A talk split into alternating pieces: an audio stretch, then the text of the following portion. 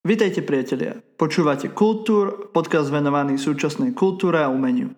Ja sa volám Martin Jakubčo a dnes sa budem rozprávať s poslankyňou Vierou Dubačovou. Predtým si ale vypočujte zo pár noviniek zo sveta kultúry.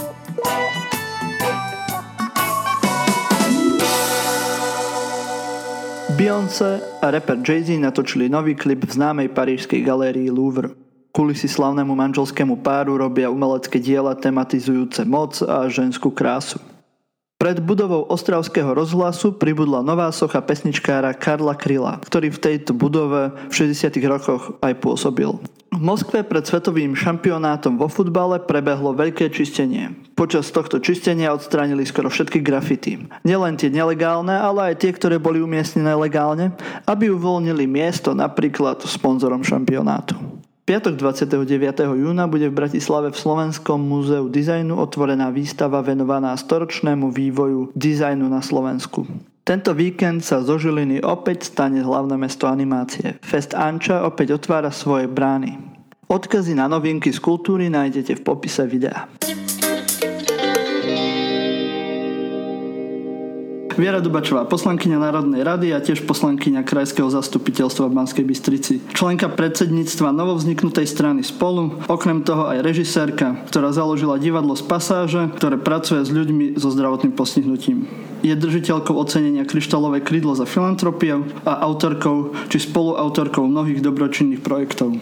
A to je len zlomok uh, toho, čo robíte, ako som si našiel na internete. Ako sa z režisérky a z divadelničky stane politička.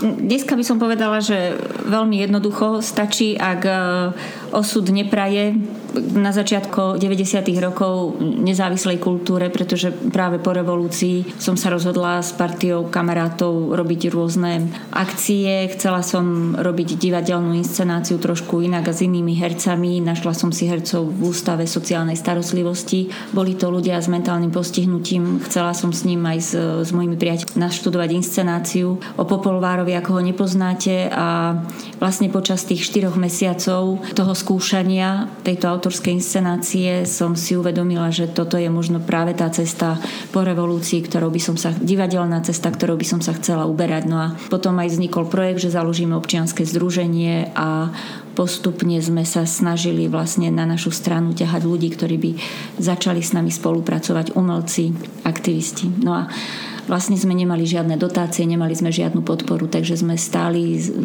pri zrode aj takých aktivít ako nezávislých neštátnych divadiel, aby boli podporované, aby neboli diskriminované oproti štátnym divadlám, aby sa umenie a kultúra nedelili na štátnu a neštátnu. Takže vlastne som sa stala aj takou aktivistkou. No a potom to už išlo jedno s druhým. Takže že na začiatku bol naozaj taký veľký divadelný sen založiť divadlo s ľuďmi handicapovanými. A potom celé tie moje aktivity vlastne vlastne aj ďalej boli um, pracovať s inakosťou, s rôznymi komunitami. Založili sme divadlo Samorasty, kde boli ľudia, uh, seniori od 70 rokov vyššie, najstarší členovia mali 84 mm. rokov. Naštudovali sme Joneskové stoličky a potom aj druhú inscenáciu. Takže to, toto boli také vlastne akože také začiatky a, a keď sa pýtate teda, ako sa z divadelničky alebo z divadelnej režisérky stáva, stáva politička, tak uh, vtedy, keď vám vlastne neprajú osud a museli, musíte si prežiť aj ten mečiarizmus, musíte si prežiť vlastne ten prechod od socializmu a od takej tej socialistickej štátnej kultúry a začínate budovať niečo neštátne, čiže nezávislé a uvedomíte si, že aby to mohlo žiť, aby to mohlo naozaj dôstojne reprezentovať to umenie, ktoré si v sebe nosíte, tak na to potrebujete financie, potrebujete Samozrejme. získavať granty. A keďže toto naozaj trvalo dlhé roky, kým konečne vlastne vznikli takéto fondy, ako sú dnes fond na podporu umenia alebo fond na podporu menšín, tak to bola veľmi zložitá cesta. No a druhou takou cestou bolo etablovanie divadla z pasáže a som sa vlastne preto stala najskôr mestskou političkou. No a potom od tej mestskej političky to bola taká druhá moja cesta, že som sa začala angažovať a začala som pracovať s ľuďmi teda, ktorí sú iní a začala som aj spoločnosti otvárať ten svet iných ľudí alebo takých tých komunít, ktoré sú, ktoré sú marginalizované. To ma potom aj doviedlo na takú moju cestu, keď sa stal županom Kotleba fašista. Takže som sa začala ešte viac angažovať a vtedy som si uvedomila, že musím ísť do veľkej politiky, alebo ho jednoducho nebudeme schopní poraziť. Začali ste pracovať ako divadelníčka, divadelná režisérka so zdravotne postihnutými až po tom 89. alebo ste už mali nejaké začiatky v tomto smere ešte v počas... Mala som, mala som rôzne projekty. Ja som sa vlastne chcela venovať už na konci tých 80 e, rokov. Som si hľadala takých, neviem, či to na, za socializmu môžeme nazývať, že bezdomovci, ale boli to ľudia, ktorí, ktorí naozaj uh, žili na okraji, boli to rôzni starí ľudia, ktorí boli takými bezprizornými seniormi, potlkajúcimi sa po Bystrici, takí polobezdomovci, nachádzala som ich na lavičkách alebo v parkoch a začala som uvažovať s nimi nad inscenáciou. To bolo ešte za socializmu, koniec socializmu. Potom to vlastne tak sa prehúplo, ja som začala organizovať zase také rôzne happeningy a námestia. No a vlastne som si uvedomila, že chcem robiť inscenáciu s ľuďmi z Ústavu sociálnej starostlivosti, lebo presne tak som si pripadala počas socializmu. Izolovaná a zatvorená. Určite je iná práca so zdravotne postihnutými hercami ako s, povedzme s bežnými hercami. Ale veď podať, čom je to iná, alebo je to, je to ťažšie, v niečom, v niečom je to ľahšie? Neviem povedať, či je to ťažšie alebo ľahšie. To vôbec. Všeobecne, keď tu robíte divadelnú inscenáciu, tak najskôr máte nápad, ste nadšení a potom ju začínate ten nápad ako si zhmotňovať so scenografom, dramaturgom a hudobníkom a, a potom začínate ako režisér trpieť a po, začínate mať pochybnosti a pracujete s hercom a to je jedno kdekoľvek, ako mhm. vlastne ten, reži, ten proces je vždy veľmi rovnaký a podobný tvorivý a aj na konci to veľké utrpenie pred premiérou toho režiséra a tá veľká pochybnosť. Takže v tomto je to úplne rovnaké. Ako je úplne jedno, či pracujete s ľuďmi, ktorí sú mentálne postihnutí zdravotne alebo s normálnymi hercami, lebo ten proces tvorby je všade rovnaký. Ak by som mohla povedať, že ono chvíľu ťažšie bolo možno ten, nájsť ten komunikačný nástroj a začať si rozumieť navzájom. Potom prelomiť takú bariéru akoby takej dôvery, lebo vy si musíte získať ich dôveru a to je možno také veľmi ťažké, že ten, ten herec herec, aj ten profesionálny skôr takže zareaguje a či vás má rád, nemá, alebo vám veria, alebo neveria, ale v konečnom dôsledku chce vyzerať dobre na tom javisku. A, takže ale toto bolo, ako tu sa naozaj muselo získavať, akoby, že musela som si získať dôveru hercov. Mhm. Bádate nejakú zmenu za tých skoro 30 rokov, odkedy pracujete s postihnutými ľuďmi? Už Či nepracujem. Už, už nepracujete, už ale... takých 10-13 rokov mhm. nepracujem. Ale možno máte k tomu nejaký kontakt, určite ešte, ešte stále. Tak, Mám, veľmi tak, blízky. E, že či badáte nejaký, či už zo strany divákov a ľudí spoločnosti, či sa pohľad na ľudí s postihnutím aj vďaka takýmto projektom zmenil? Ono, na, na tých začiatkoch to bolo veľmi ťažké, pretože boli tí ľudia pozatváraní v ústavoch a my sme ich vlastne nemali. Nemali sme ich normálne ako keby vo verejnom živote. Mm. Že dneska si viem predstaviť, alebo tým, že sme začali aj cestovať veľmi aj po západných krajinách alebo tých vyspelých demokraciách, tam tí ľudia boli normálne integrovaní vzdelávaní. My sme o tej integrácii začali rozprávať v 90. rokoch. Dokonca, aby sa dostali do ústavu za socializmu, tak častokrát museli psychológovia im, im priťažiť alebo ešte pridať na diagnoze, aby vôbec tí rodičia mohli dať tie decka do ústavu. Čiže to bolo také dosť kruté a mhm. potom bola dosť ťažká práca ich vlastne potom dostať. Ale ako keby ste normálne, že sme prišli do kaviárne alebo proste po predstavení sme si išli sadnúť na vinko alebo na kávičku,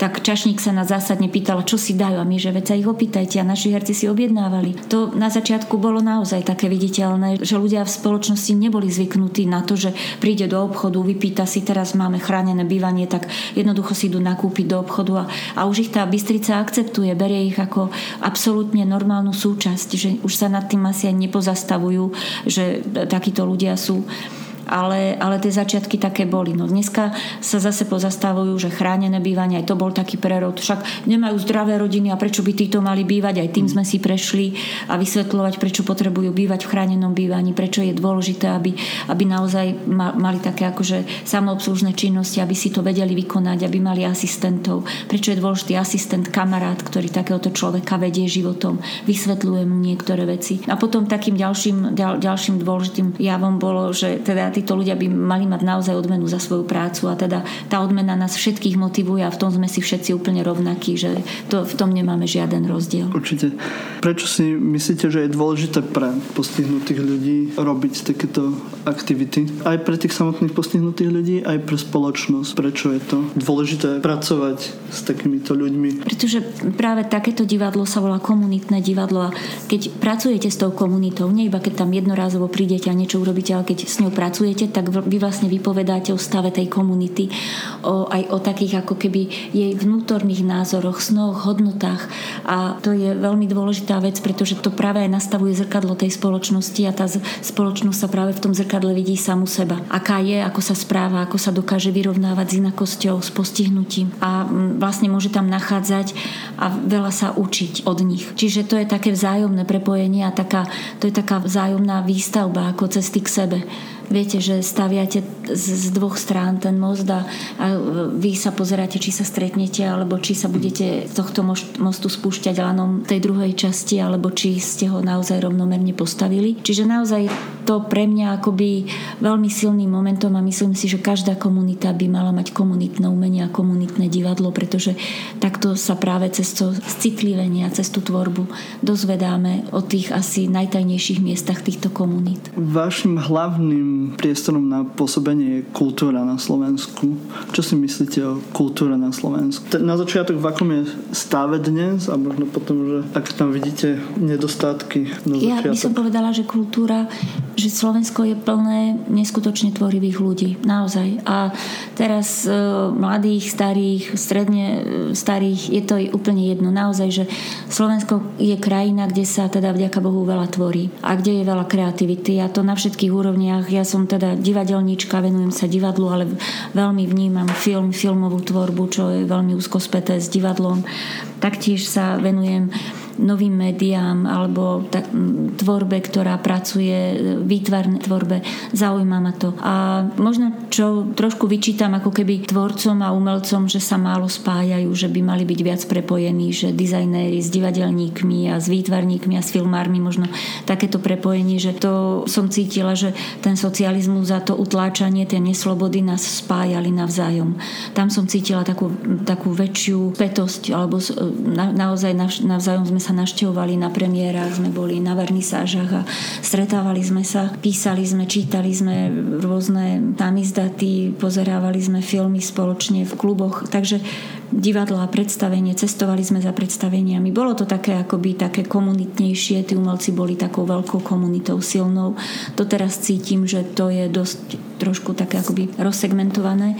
A čo je vlastne na škodu veci, pretože že dnes vidím, čo ja viem, mladí dizajnéri vôbec nerozumejú divadelníkom, a filmárom a že zase tí nerozumejú mladým dizajnerom a ich jazykom. Potom niekto si povie, že a ja som manažer kultúry, ale pritom nevie nič o divadle a myslí si, že je to len táto oblasť a že takéto naozaj to široké prepojenie, to spektrum, to vnímanie tých súvislostí je pre mňa veľmi dôležité. Takže to je to. No na druhej strane je potom taká tá veľká a veľmi ťažká, zložitá otázka, to je financovanie práve kultúry. A to financovanie my máme stále na kultúru malé percento z HDP. Sme na chvoste prosto v tej Európskej únii. Čiže kým nebude naozaj dostatok financií na kultúru, tak my ani nebudeme vedieť, akých kreatívcov tu máme, pretože kým nebudete mať svoje e, tisíce, čo ja viem, na tú divadelnú inscenáciu, tak sa nebudete môcť porovnávať, lebo vždy to budete robiť nejakým spôsobom pokutne na kolene. A to isté sa týka ako keby všeobecne.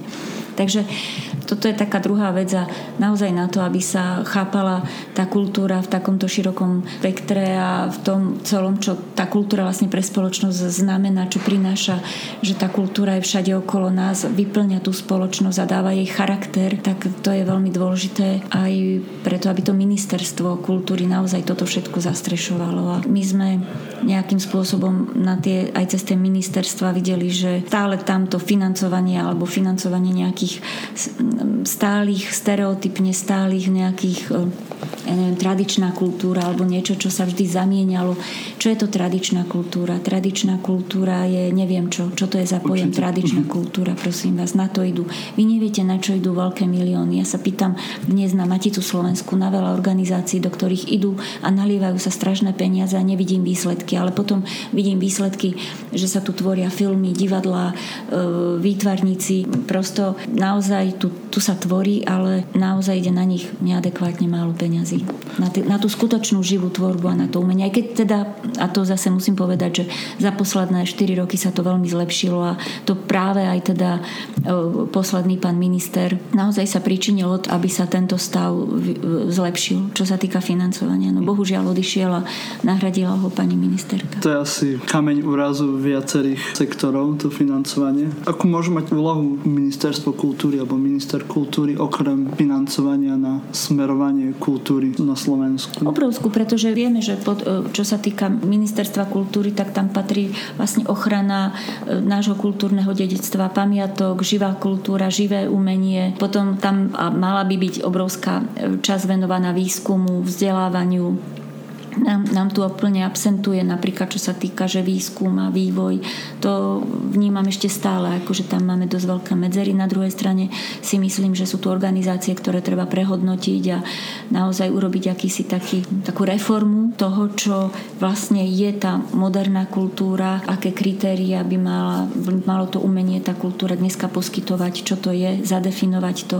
Do toho patrí verejnoprávne médiá, televízia, podkultúru, církev Čiže to všetko ešte, sto, ešte stojíme pred veľmi vážnymi otázkami, čo sa týka v otázkach kultúry, akým spôsobom sa to bude ďalej reformovať. A treba o tom diskutovať, treba naozaj v prvom rade doteraz si myslím, že bol problém, že financie, aby prežili niektoré inštitúcie, druhé inštitúcie sa zase zubami nechtami držali, aby prežili ešte, hoci už nemajú žiadnu výpovednú hodnotu, nemajú tu už ani nejaké opodstatnenie teda ešte raz byť Matica Slovenska a podobne. Takže naozaj toto všetko treba prehodnotiť a je to ešte veľmi veľké sústo pred nami. Aby tá kultúra bola naozaj kultúrou, ktorá mapuje tú súčasnú situáciu a to zároveň aj zachováva to kultúrne dedictvo, ktoré má pre nás hodnotu. Práve médiá tie tiež sú dnes pomerne nezavidenia hodnej situácii a čo by trebalo spraviť, aby rozhlas a televízia fungovali a neboli v nich takéto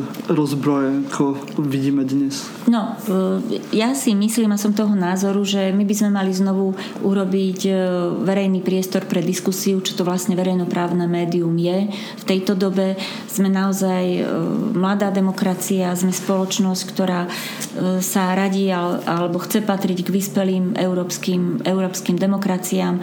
My vidíme, že ten boj za slobodu je stále veľmi krehký a že si musíme neustále pripomínať, že nemôžeme sa nechať na chvíľu opiť rožkom a, a zastaviť v ňom. A v tomto musia tú svoju úlohu splniť aj verejnoprávne médiá. Verejnoprávne médiá by mali byť, mali byť znovu postavené pred, pred otázku či sú verejnoprávnymi médiami, či naozaj splňajú to verejnoprávne dobro, pretože to je naozaj dobro ktoré má slúžiť verejnosti a všetkým ľuďom. Takže tam v tomto vidím, že momentálne sme ohrození aj vďaka tomu, že e, riaditeľ verejnoprávnej televízie treba sa volí na pôde parlamentu. E, vidíme, že tu má vždy prevahu nejaká strana, alebo je tu naozaj vôľa ovládať médiá. To, vždy to tak bolo, mocní vždy chceli ovládať médiá a prostredníctvom médiá vlastne vniesť aj istú ideológiu a istý diktát do, medzi ľudí a toto tu dnes hrozí a práve vnímam to ako veľmi akutný problém. Potrebujeme vôbec verejnoprávnu televíziu? Áno. Áno, potrebujeme verejnoprávnu televíziu.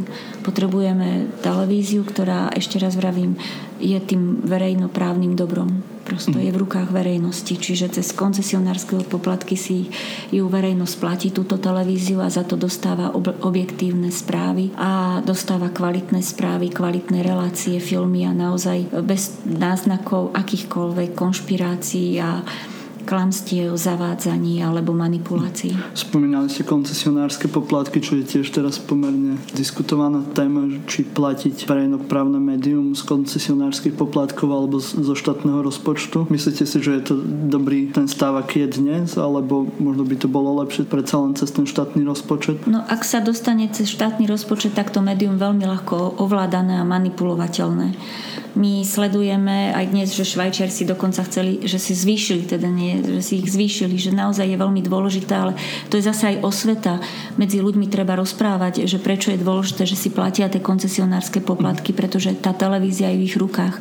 My ešte stále nechápeme, čo je to otvorená občianská spoločnosť, že mám kontrolovať, kontrolovať politikov, kontrolovať políciu, pretože vlastne tým pánom je ten človek, čo platí dane, čo platí koncesionárske poplatky a to je takéto vzdelávanie k otvorenej občianskej spoločnosti a ak si toto občania uvedomia a budú vedieť, že platím si práve za tú slobodu slova, za objektívne, pravdivé informácie a správy, tak myslím, že sa to tak vzájomne začne doplňať. Celkovo to vnímanie verejnosti, čo sa týka štátnej televízie alebo celkovo kultúry na Slovensku, tak si myslím, že ľudia často nevedia úplne, že aké veľké majú možnosti ovplyvniť to, čo sa deje, či už v kultúre, či už vo verejnoprávnych médiách, alebo aj v iných sektoroch. Čo si myslíte, ako by sa dalo motivovať ľudí, aby sa viac zaujímali o kultúru a o všeobecné dianie v spoločnosti? Viete, je to aj vzdelávaním. Ja som sa kedysi tak strašne bránila, že už je neskoro, už to nestihneme do vzdelať, ja neviem, treba z integrácie alebo k tomu, aby sme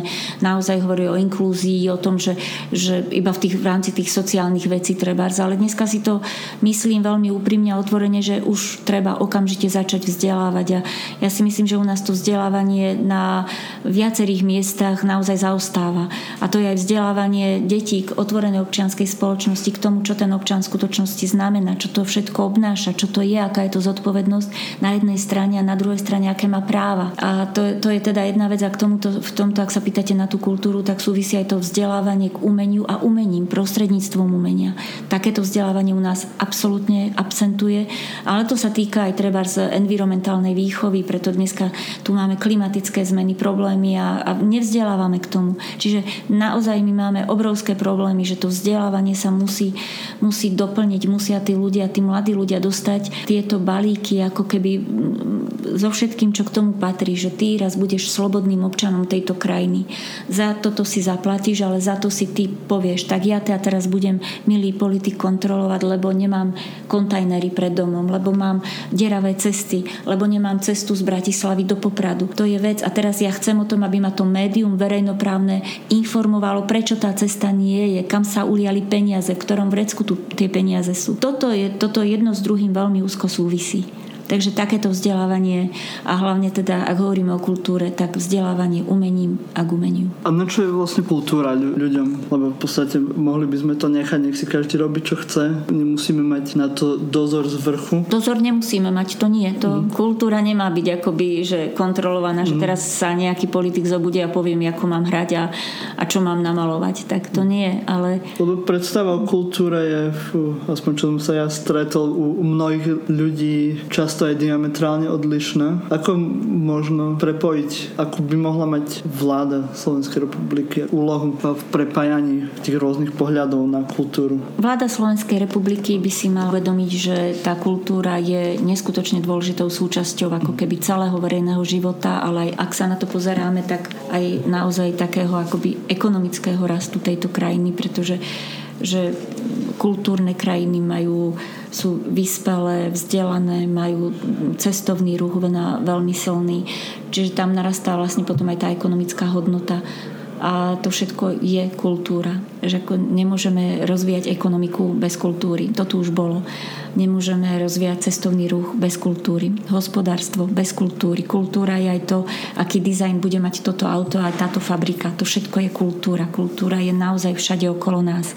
A či si to niekto, nejaký developer pomenuje alebo nepomenuje, jednoducho mu to zase niečo vytvára, nejaký kreatívec nejakú jeho predstavu, či už podniku, fabriky alebo traktora. To je jedna stránka, druhá stránka, to sú všetko kreatívci.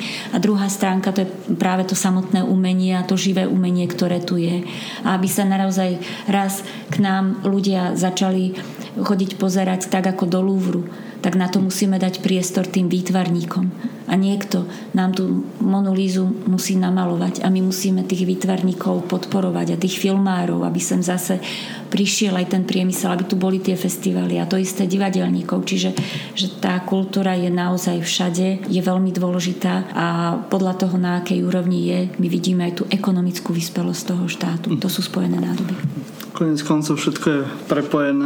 Zostáva nám posledných pár minút, tak vás ešte poprosím, prichádza leto, či viete povedať nejaký tip na leto, zaujímavú kultúrnu akciu? Tak e, pred nami sú teraz festivály filmové, mm. ako od Košíc a Karlové Vary. Pohoda je tu pred nami. Festival, e, ja sa teším na atmosféru, to je taký menší hudobný festival v Hontianských Nemcoch a potom sa teším na divadelné workshopy a projekty, lebo divadlo sa cez leto nehrá idem skúsiť eh, hrať vo filme študentom, ako takto ich chcem aspoň podporiť. Aj teda dúfam, že im nepokazím nejaký absolventský film a že sa ešte budem vedieť vrátiť niekde, aspoň v duchu.